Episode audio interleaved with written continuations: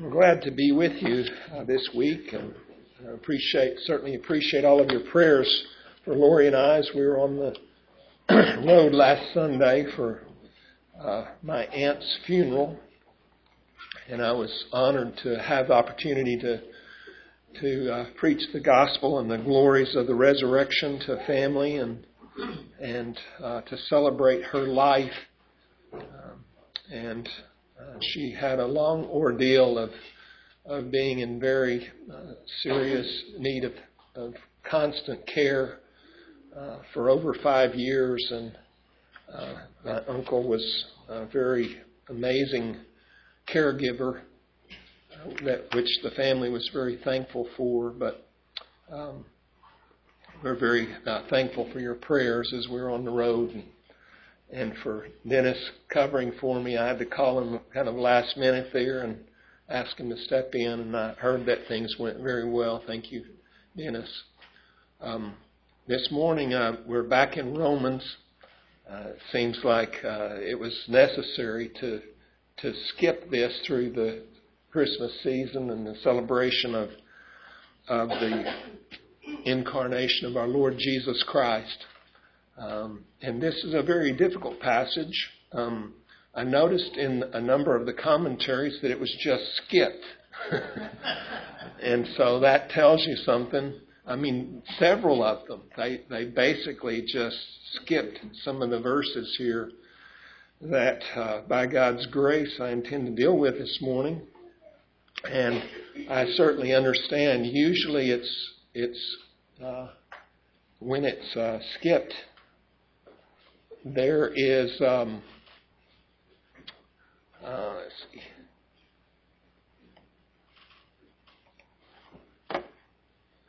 It's because uh, it's very controversial. And uh, see if that'll work for us. There you go.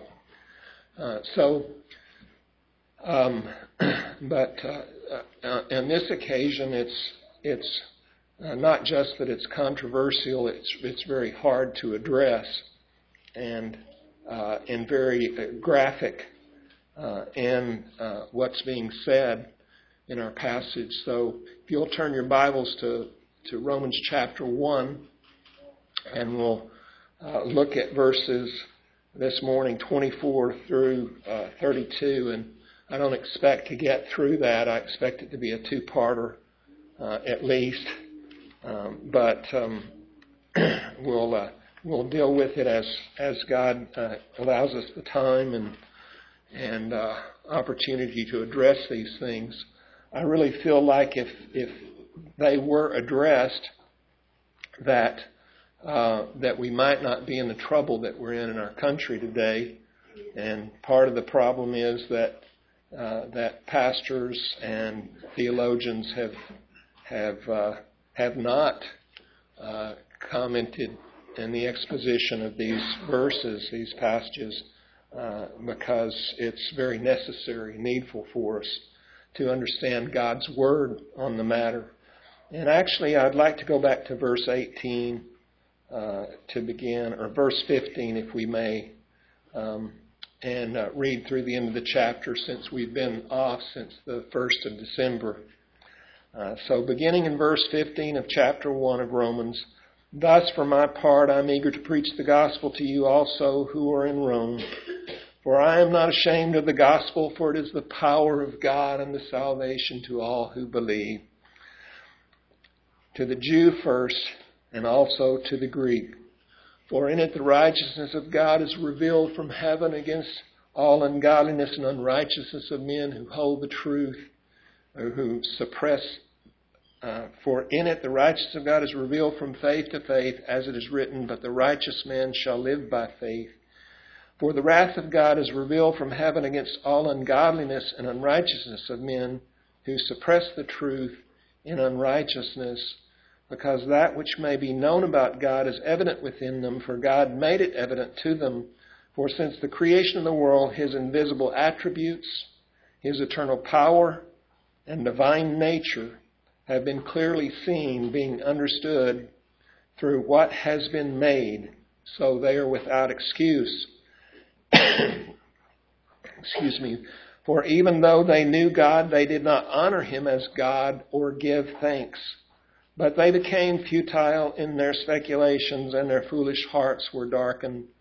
Professing to be wise, they became fools and exchanged the glory of the incorruptible God for an image in the form of corruptible men and birds and four footed animals and crawling creatures.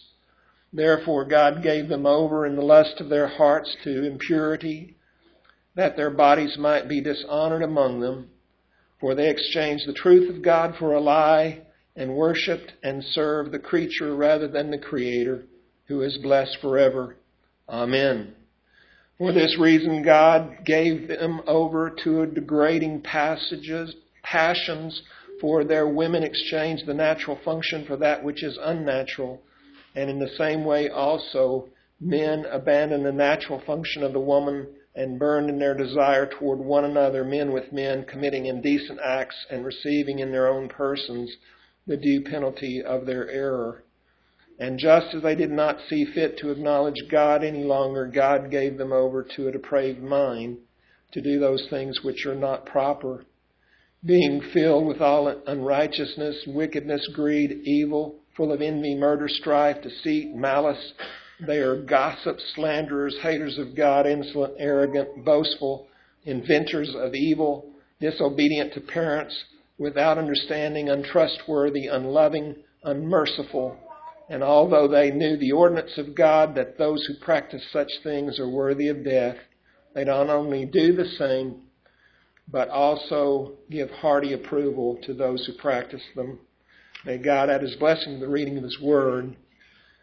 And so this morning we want to look at these, uh, this passage from verses 24 that God gave them over, and you'll find the repetition of this verse in of this phrase in verse 24, verse 26, and 28. Uh, there's a repetition and some additional uh, points being made by the Apostle Paul in regard to the pagan minds, uh, mindset and the uh, spiraling, the down spiraling uh, condition that men find them in for rejecting what they knew about God and did not, that they knew about God but did not honor Him as God or give thanks to Him as God. Um, I know that I, I used to think that it was not that man doesn't know God. It's it's uh, I used to think it was that man didn't know God. Um, and the question that's that's often asked in this, these passages is about what about the pagan that hasn't ever heard the gospel, and why uh, are they uh, judged? And does God make exception for those that have, have never heard uh, the revealed truth of God? And so these passages teach us that uh, that God has revealed Himself in His creation and through His creation, and made Himself known.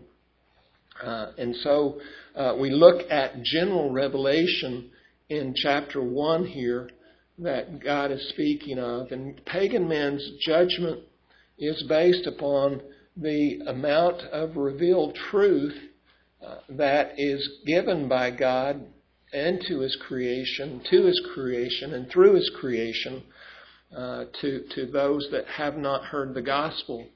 And their judgment is on that basis. Uh, so, general revelation or natural uh, revelation is, is that which is through the created order. Um, and the scripture teaches us in Psalm 19:1 that the heavens declare the glory of God. Now, I used to think that man, uh, it is not that man, I found that it is not that man doesn't know God, it's that he knows God but doesn't honor him as God. That's what this passage teaches here.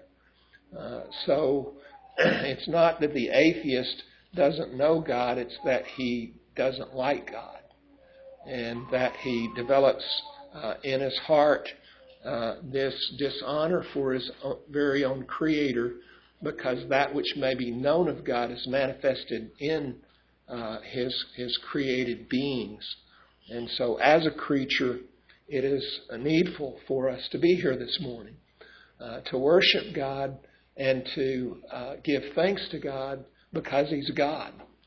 Uh, and to uh, withdraw those things uh, brings, a, in a sense, an absence of God's presence because His presence uh, sustains us and holds us back from evil. So as we look at these, these passages, we find that God gives them over. It's an act on God's part.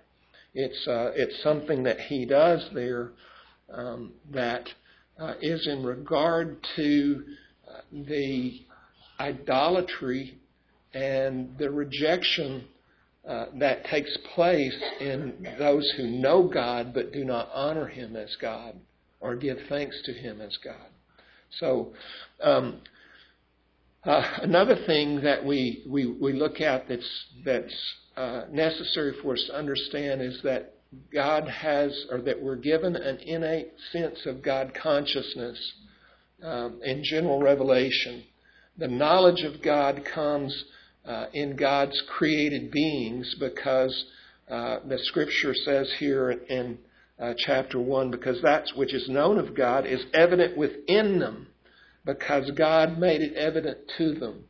So the scripture tells us that that uh, that the people that we share the gospel with have an innate God consciousness that their Creator put within them. Okay, so and it's that uh, revelation of God's truth through the natural created order uh, that is condemning to those uh, pagans that have, have never heard the uh, prophets or of the Lord Jesus or of the gospel. Uh, because remember, going back to, to verse 16, I'm not ashamed of the gospel because it's the power of God to salvation to all who believe. And then he begins uh, with uh, in verse 18, with the wrath of God is revealed from heaven against all unrighteousness and ungodliness. So there's three parts. There's the pagan man that is uh, that is picked up here in verses 18 uh, through chapter 1. There's the moral man uh, that that doesn't have the uh, revealed truth, the, the scripture. Uh, the teaching of, of God's canon of Scripture, the Word, the prophets, or the revealed truth that God gave, as opposed to the general revelation, the special revelation that's given in Scripture. Uh, and then, thirdly, there's the ones that are given the revealed uh, Word of God through the law of Moses and through the prophets, the teaching of the prophets. Um, and so it's all encompassing. Uh, the pagans, those who, who've not heard any of the reveal or the special uh, revelation of God, uh, the moral uh, unbelievers, the moral pagans that, that are religious and have morality, uh, yet uh, they are still in unbelief. So the scripture teaches that all of these things are condemned, which brings us to the third uh, thing that we would look at, and that is the moral law. the moral law is, is given innately with, within man. And what it says in verses 18 is that the, the wrath of God is revealed from heaven against all ungodliness and righteousness of men who suppress the truth in unrighteousness. So it's saying that that general revelation, knowledge of God that the pagan person has that has never heard the gospel or the special revelation that God has given is suppressed with the, in the unbeliever and God holds them responsible for that suppression of truth. Okay, does that make sense to you? So, uh, the wrath of God is revealed against all ungodliness and unrighteousness of men. So, what is the Apostle Paul doing here, uh, and, and what is his procedure in Romans as we look at this this passage? Where's he Where's he leading us? Uh, he, he's he's making up the, the, the first, he's laying the first foundation stone there, and that is that all have sinned and come short of the glory of God. And so, what is he bringing us to? He's bringing us back to uh, verse 16 there. I'm not ashamed of the gospel, for it's the power of God for salvation to all who believe. Uh, and it's all encompassing. So as we look at these pagans, all who believe, as we look at the, the moral and religious, more religious person that is, is still just as lost for all have sinned and fallen short of the glory of God, there's the salvation. It's the power of salvation for them. And as we look at, at those that were given revealed truth through the law, and, and the law was unable to save them, unable to deliver them, uh, Paul is making the point that there's none righteous, no, not one, none that seek after God, none that does good, that we're all in need of God's salvation. So the moral law is something that all mankind has within their heart. It's a knowledge of God, it's a knowledge of, of righteousness, uh, and it's the rejection or suppression of those truths we're held accountable for. And the scripture teaches that we're judged on the basis of that suppression of that knowledge about God. Does that make sense to you? Okay, it's it's this passage is hugely important to us in regard to a question that often comes up when we're speaking with unbelievers, because uh, they want to know uh, how it is that God is just for the the pagan that's on the island that has never heard the gospel, uh, and and what is the, the basis for for their condemnation? And Paul teaches it here, and so we need to understand it as those that would would uh, take the power of the gospel and not be ashamed of the gospel. Uh, the understanding that that that condemnation and the urgency that it brings for the message that God has given to us and called us to as His people, right? So God has given us general revelation. We have an innate God consciousness, knowledge of our Creator. We have the moral law that is uh, that is suppressed within our hearts beyond our knowledge and understanding of Scripture. Today, we've been given much revelation of the truth of God's Word, and it's very, very sad to see our nation in the state in which it is in. God's Word says in Isaiah 66, verse 2, For, for my hand made all of these things. Thus, all of these things came into being, declares the Lord. But to this one I will look, to him who is humble and contrite of spirit and who trembles at my word. And that's his word that is, is spoken through the revelation of his creation, and it's his word that's spoken through the, the special revelation that has been given in the canon of Scripture, which we hold in our hands today. So uh, we look, they knew God and they did not honor him as God. Um, and uh, so, uh, what does God demand of us as his people? Uh, that uh, that we, we recognize Him and that we worship Him this morning. That we acknowledge in humility uh, and contriteness of spirit and that we tremble at His Word. That we understand the urgency and the need for the gospel and that we understand that it's the power of God and the expression of a merciful yet a just God that cannot lay his justice aside. Uh, and that that all sin is leads to death and separation from this God, and therefore it had to be dealt with. So the power of the gospel is that in his in his love, his great love for us, that God so loved the world that he gave his only begotten Son, that whosoever believes in him should not perish, but have everlasting life. And he that receives not the Son is condemned already, but he that receives the Son has eternal life. And that's God's mercies to us. Uh, so, with the Apostle Paul, we should not be ashamed of the gospel, and we should acknowledge the urgency of the message that he's giving to us in these very serious verses that are spoken here. So, uh, God gave them over, and let's look at verse 24 then. Uh, I, I want to do one other thing here. Uh, our Constitution expresses this idea of moral law. And it's expressed in our, our, Declaration of Independence. We hold these truths to be self evident. Uh, the self-evident truths that, that I believe our founders understood in the writing of this document was that that there are, are certain there's a certain understanding within God's created beings of His righteousness. There's a, a certain moral law that gauges um, law that we put in place.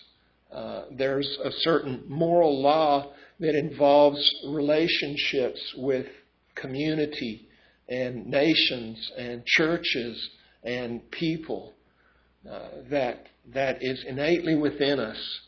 Uh, and whether whether we have Moses' law, whether we have the New Testament or the Old Testament, uh, that that that moral law is self-evident to us.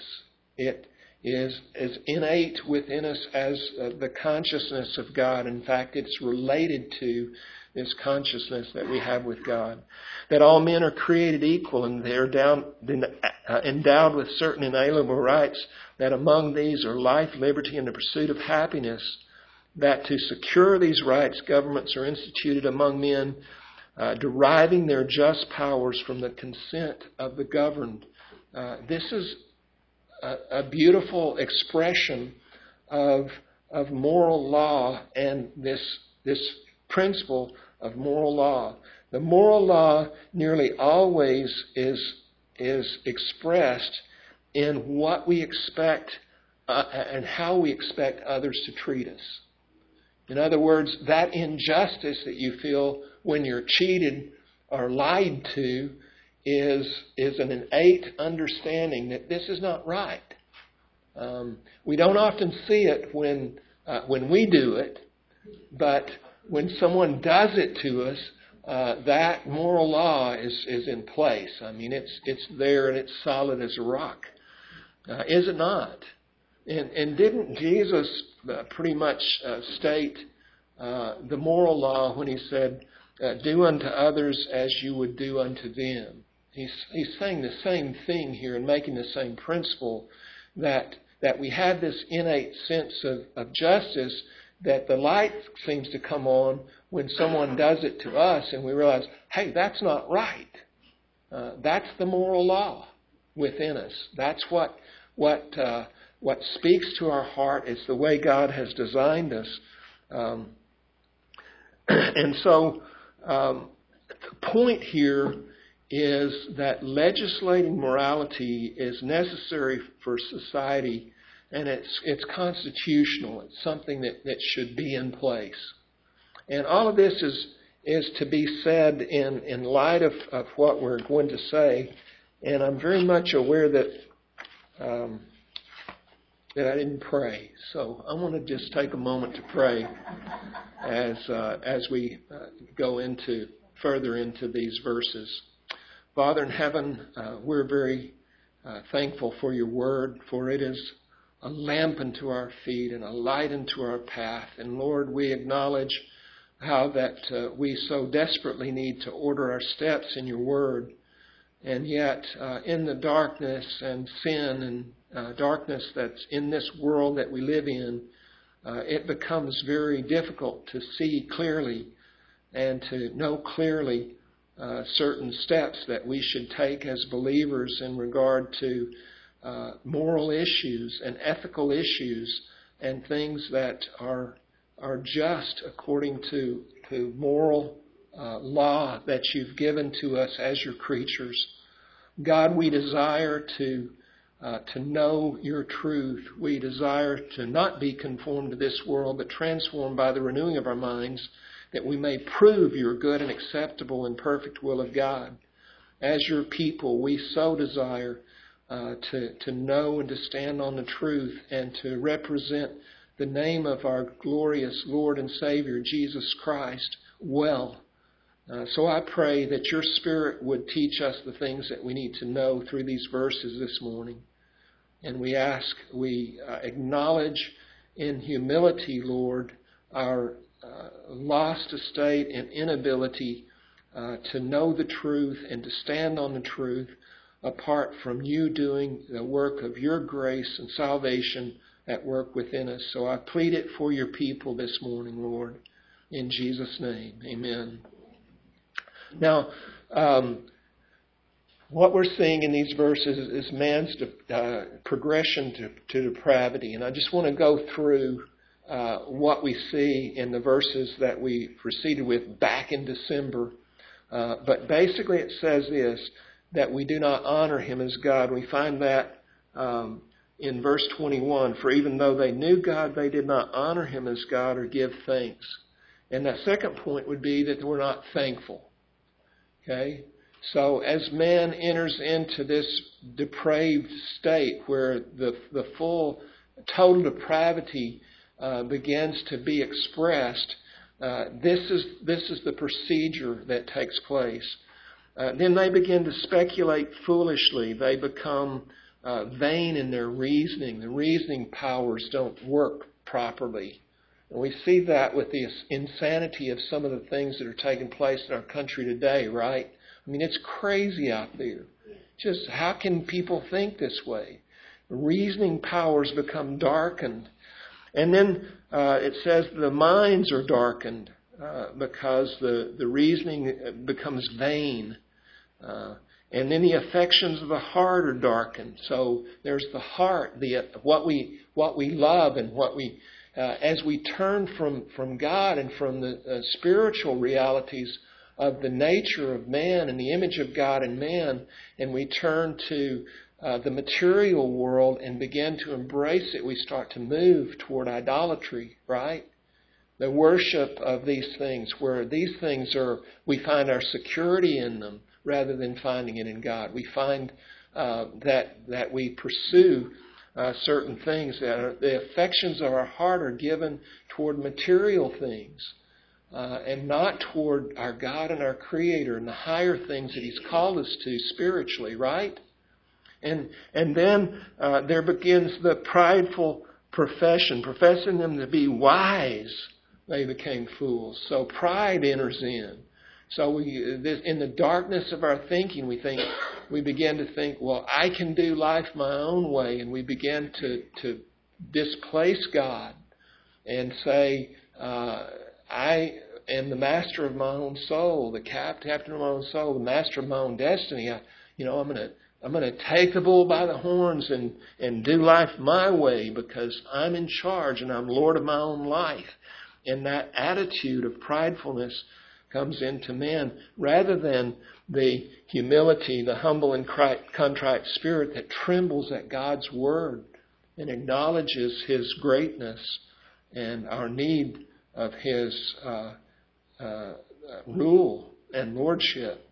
Uh, and then from there, from the prideful, the profession uh, of, of actual foolishness in our pride, uh, we enter into idol worship according to the, pers- the progression of events that take place in these verses. They worship the material world instead of our God who is spirit and truth and righteousness and justice and the beauties of what we saw in the Lord Jesus Christ. So as we, we look at uh, verse 24, there, there it says, Therefore, because of these things, God gave them over. God gave them over to impurity, or sometimes translated uncleanness. Um, but the idea there is is that there's there's uh, the darkness and the the uh, realities of our total depravity and our fall from our God and Creator begins to be displayed. Uh, and our affection begins to be given to, to material things, to, to this world, rather than to the greatness of our God and Creator. Uh, and we lose sight of that men should uh, uh, show their good works and glorify our Father in heaven, and that the chief end and aim is that we are to give our Creator uh, glory, and we were created in God's image for those purposes. And so, as we're given to impurity of thought, he's speaking here, and it, we're given over to the lust of their own hearts. Uh, and uh, these these lusts are, are driven by the fleshly nature and by our fallen nature. So uh, the lust of our own heart are, are those affections, the things that we desire. And our desires become tainted because uh, rather than being given to, to God and our love of God, and that's why the first commandment is to love the Lord your God with all your heart, with all your heart. Uh, that's with all of your affection. The thing that that um, that Jesus rebukes the, the church at, at Ephesus over is that they lost their affection, uh, they lost their first love for for the Lord Jesus. Uh, they were wise, they had knowledge of Scripture, but they, they lost their affection, the affection of the heart. And God wants your affection. He wants you to love Him. He wants you to come here and, and, and genuinely, from the heart, sing praises to Him, acknowledge Him, and give thanks to Him. To know that He is God, and to recognize His greatness, and express worship and give thanks to God. Uh, that's what we, we, we should do. It's what our lives should be about. Uh, uh, thankfulness to our Creator, acknowledgement that every good thing that we enjoy in life has been given by Him.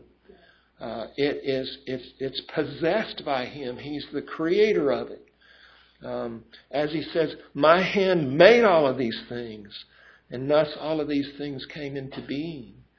And in light of that, uh, the lust of our, our heart, the affection of our heart should be given uh, to God and not uh, to these uh, uh, tainted uh, temporal uh things. And, and when it, it does, it becomes something that was good and given by God becomes something that is very uh, wicked and twisted. And uh, of course, that's what uh, Scripture teaches us. Um, and basically, it's what man wants to do as opposed to what man ought to do in relation to the moral law that God has put in his heart. So God gives them over to this. God who sustains all things. God who is good. God who created all things and they were all good. We go back to Genesis chapter 1 and, and all of these things were good. And, and yet, uh, God gives them over uh, to darkness. Um, so, the Scripture tells us to delight ourselves in the Lord, and He will give you the desires of your heart.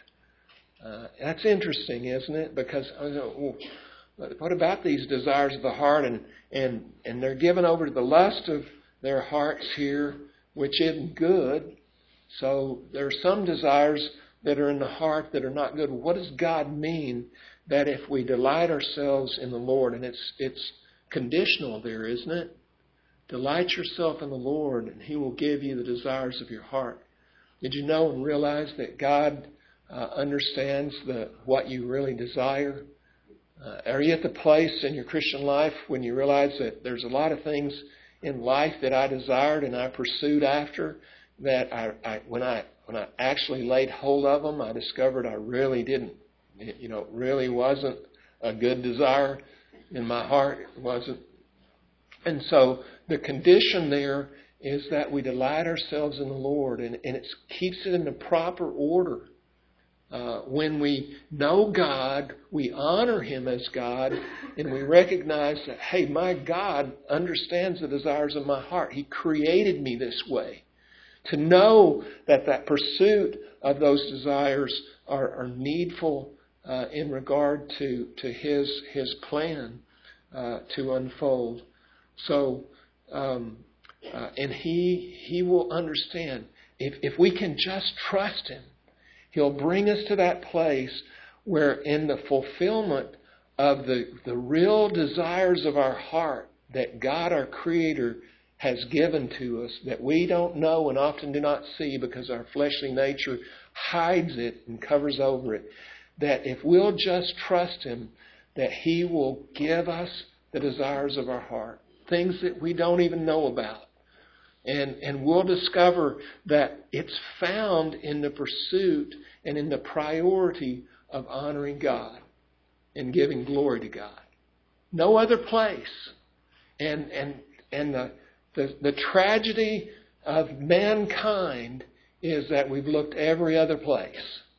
We keep looking every other place to find that fulfillment of who we are and that identity of who we are and the significance of who God made us to be in His calling because it's there when we delight ourselves in the, in the will of our God and Father who loved us and created us and he, he yearns for you to know that fullness. It's not an easy path in a fallen world. And it's not that there's not difficulties there. And it requires that the just shall do what? Live by faith, right? So, and that means simply that we trust our God and Creator, that knowing Him, we put our trust in Him and delight ourselves in the Lord.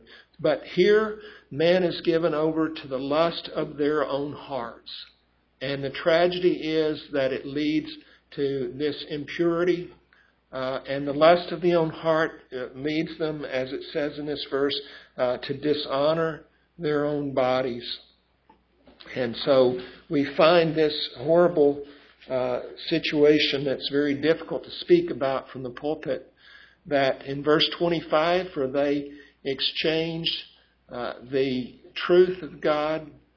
Um, uh, let's see. Yes, they dishonored their own bodies, and then for they exchanged the truth of God for a lie and worshiped and served the creature rather than the Creator, who is blessed forever.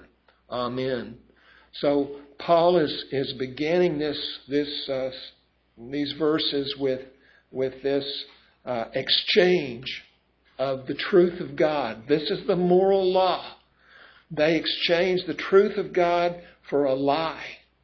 Uh, and, and, and, and what's the significance of, of that? Why, why is it, uh, why do you think Paul speaks of it as a lie? It goes back, all the way back, doesn't it? Back to the garden, back to the deceit of the evil one, back to the expression that this is the way that you should go. Uh, if you partake of this fruit, if you do these things, you will have knowledge of good and evil. It goes back to man's pride. It goes back to uh, to, to self-seeking. Uh, it goes back to a lie that is, is told over and over and again and again uh, that we may uh, exchange that which is innately true within us as God's creation for that which is a lie. And we worshiped and served the creature rather than the Creator who is blessed forever. Now, this is a summary of the, the things that he will speak about. So, the, the, the uh, truth is exchanged for the lie. The, wor- the creature is worship, not the Creator. In our case, in, in, in a big way today, it is the worship of man. It is putting man on the throne and determining that, that the highest pursuit is man's happiness. It's what pleases me. Uh, basically, the secular humanist, uh, humanist manifesto expresses that the, the greatest cause of man is the, his pursuit of happiness. And, and that involves the pursuit of pleasure in whatever it is that the, the flesh lusts after or longs after. And it's qualified in the Humanist Manifesto as long as it doesn't hurt someone else. Okay? So if it doesn't hurt someone else and it's our happiness, then it should, that's our highest pursuit, the highest gain. So it's man on the throne of his life. It's man being Lord of his own life. It's man living life the way he wants to, apart from God, apart from his Creator. And that's idolatry. And that basic religion has infiltrated our schools, our educational system. It's in, infiltrated our, our culture. Uh, it has destroyed us. It's destroyed the family. It's destroyed uh, the, the upcoming generations. Uh, it has destroyed institutions. It's destroyed our, our institution of law. It's destroyed our institution of education. It's destroyed our medical institution. All of it because religion and morality, in this case, secular humanism, has infiltrated, and that ethical, those ethical standards have replaced Christianity and brought us to the place where we are. It's a place of idolatry, folks. It's, it's idolatry. It is the rejection of God. It's the removal of God from the schools. It's removal of prayer from the schools. It's removal of the Ten Commandments and anything that speaks of the revelation of the moral law of God and the replacement of man on the throne doing his own thing, going his own way. And do we not see the consequences of it? The consequences have been horrible. Uh, and so we serve the creature and not the creator. And, and what it does is it breaks down into darkness all of these, these things. The, the health of, of the family and the home is broken in our country. It's broken in the world today. It is, is tragic uh, what has taken place. So let's look at verse 26 then. Uh, for this reason, God gave them over to degrading passions, for their women exchanged the natural function for that which is unnatural. And Romans 1:26, uh, notice again that uh, that that God gives them over. So they're given over uh, to the lust of their own heart, uh, to dishonor their own bodies, and that's the kind of the summary statement there. Uh, they're given over to impurity. Here they're given over to degrading passions. And, uh, and this is the result of the fact that they did not honor God or give glory to God, but they, they uh, fell into idolatry. And so, uh, one of the things that I've, I've wondered about is, is often that you may speak with someone that is a practicing homosexual, or in this case, in verse 26, a lesbian, uh, because we're speaking of women here.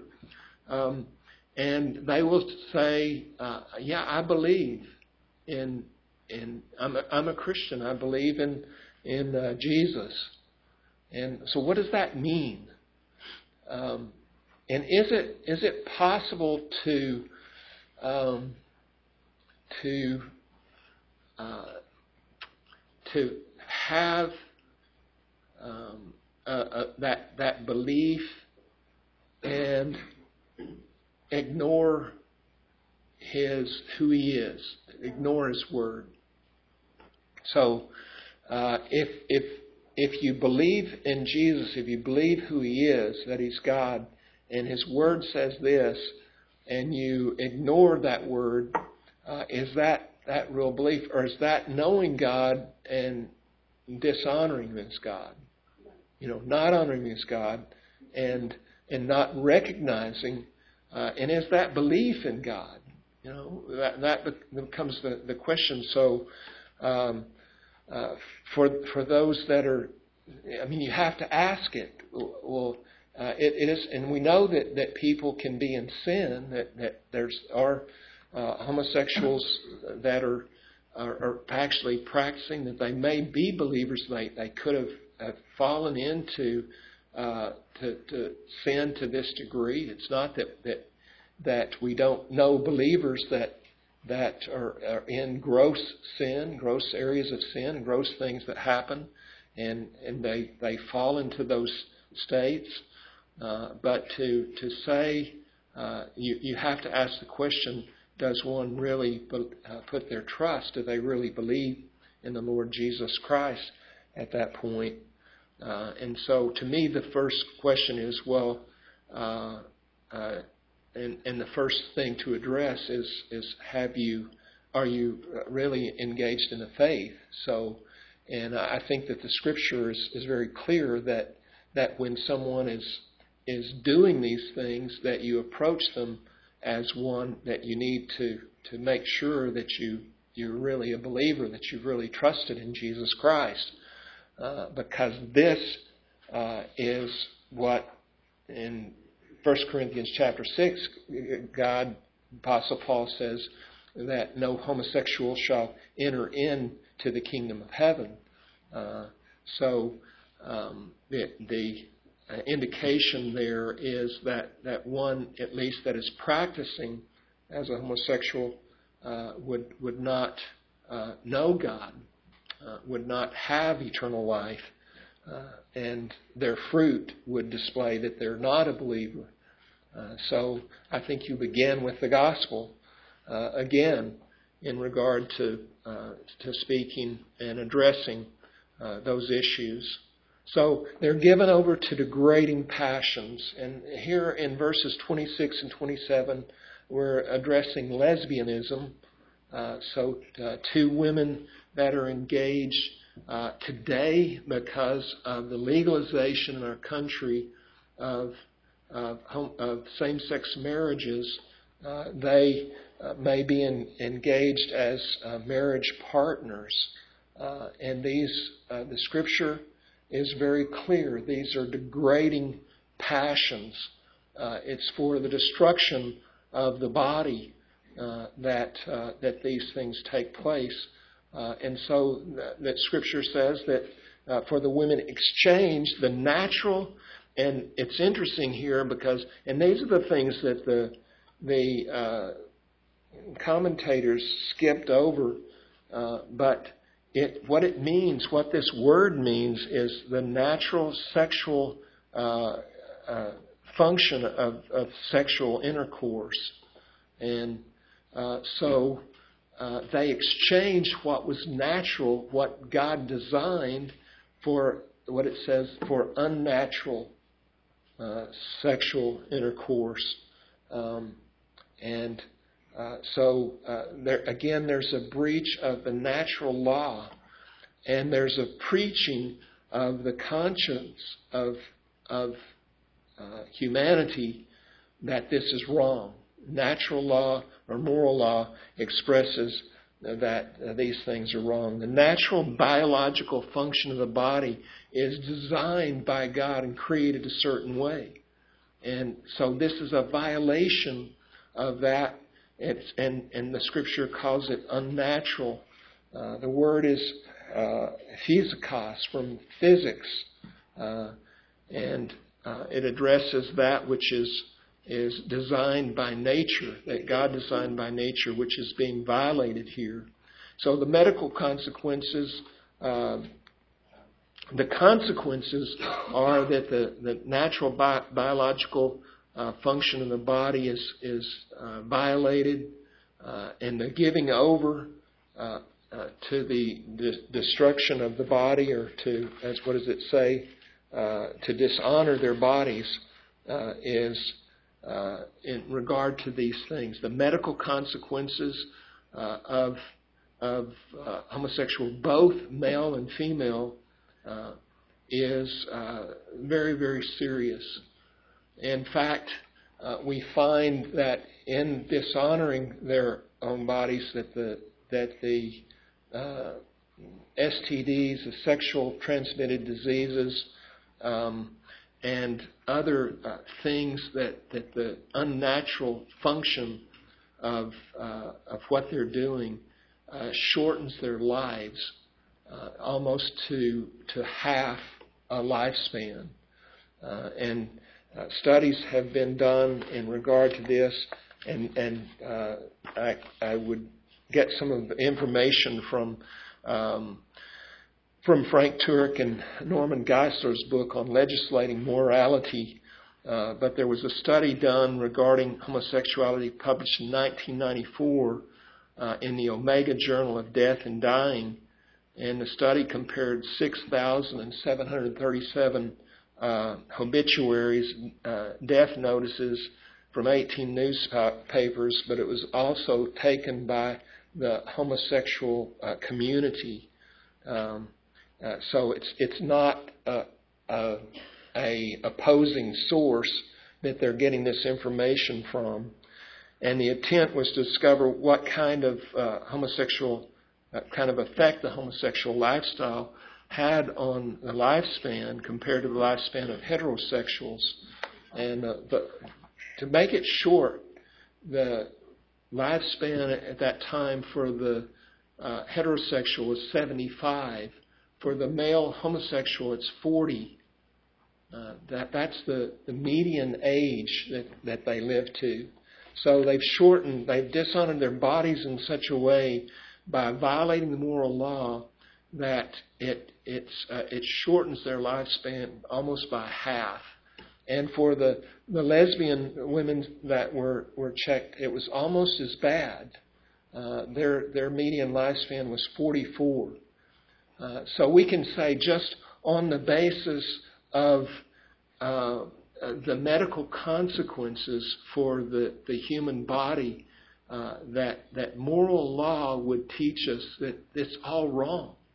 You know, it's detrimental to uh, to you to engage in this uh, type of sexual activity. Uh, it's dishonoring to your body. It's dishonoring to the natural uh, way that God created us, and and it's and it's killing you, and it's killing other people.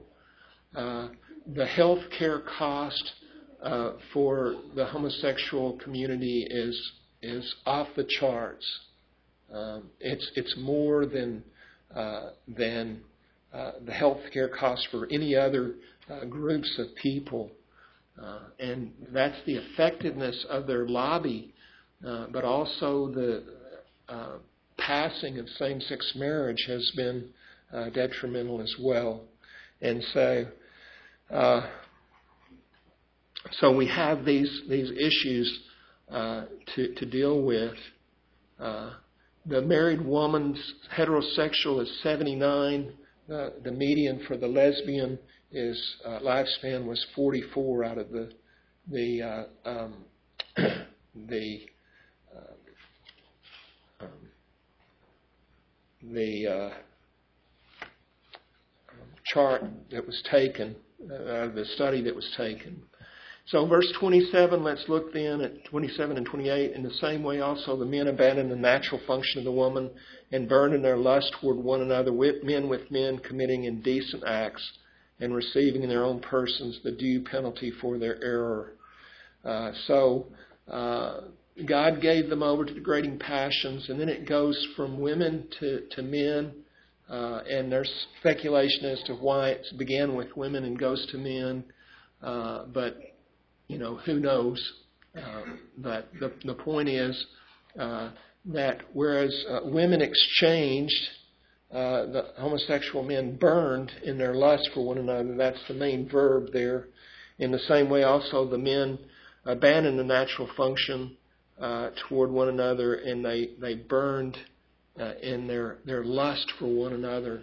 and so that's the, the tragedy and the, the unnatural uh, desires, uh, and yet um, it's important to, to recognize uh, for all of us that, that these things are in us, um, and uh, that that um, we have uh, certain compulsions, whether you have you know tendencies toward homosexuality or that type of thing or not, that we all have uh, these compulsions uh, within us toward the flesh, toward sins.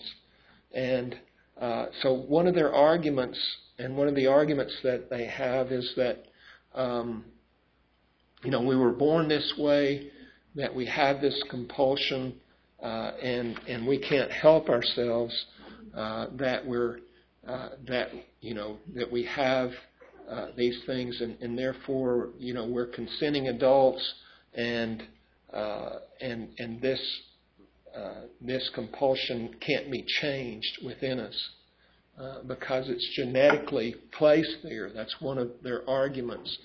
Uh, and these arguments do not just they can't stand, can they?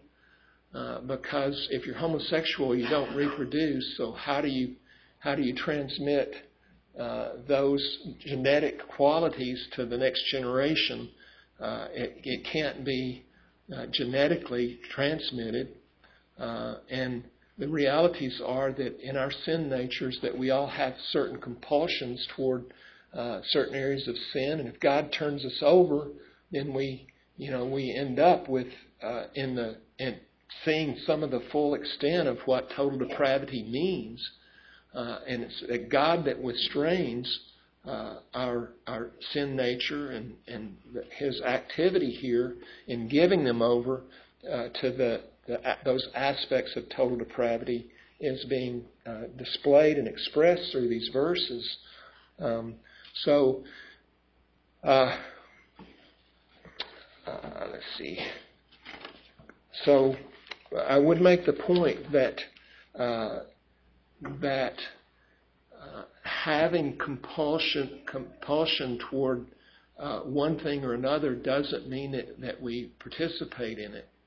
Uh, and that would be true with pedophiles. So you, you, uh, a pedophile has a compulsion toward uh, certain sins, but moral law tells us that there should be law against it.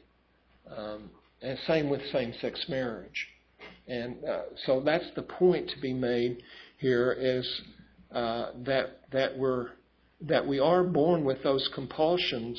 They're innately within us, uh, but God restrains them, and sometimes He gives us over to them, but we're still judged on the basis of of our uh, what we choose to do, uh, and that's that's how God's judgment comes upon mankind. So men with men, verse 27, uh, they uh, forsake the natural use, uh, sexual use of the woman. It is sexual use is the again the this, uh, the point of the words that are used there. Um, and uh, the homosexual men burned, uh, and they forsake the natural use, and they um, uh, receive, they commit indecent acts. They commit indecent acts. Uh, and the scripture says uh, that they receive the due penalty uh, for those acts, that there's uh, responsibility in regard to it. So, um, and just as they did not see fit to acknowledge God, God no, uh, any longer, God gave them over to a depraved mind. I'm going to pick up with that next time. Um, but I did want to uh, to close with um, something this morning uh, because in uh, Washington, uh, D.C., in the Rotunda, uh, recently there was uh, ex-LGBTs prayed to repent on behalf of the nation for the sin of homosexuality. And uh, they went to Washington with this organization called Change. One of our representatives, Louis Gohmert, was there uh, with them and uh, they came to Washington and uh, gave testimony uh, to what it means to have a changed life.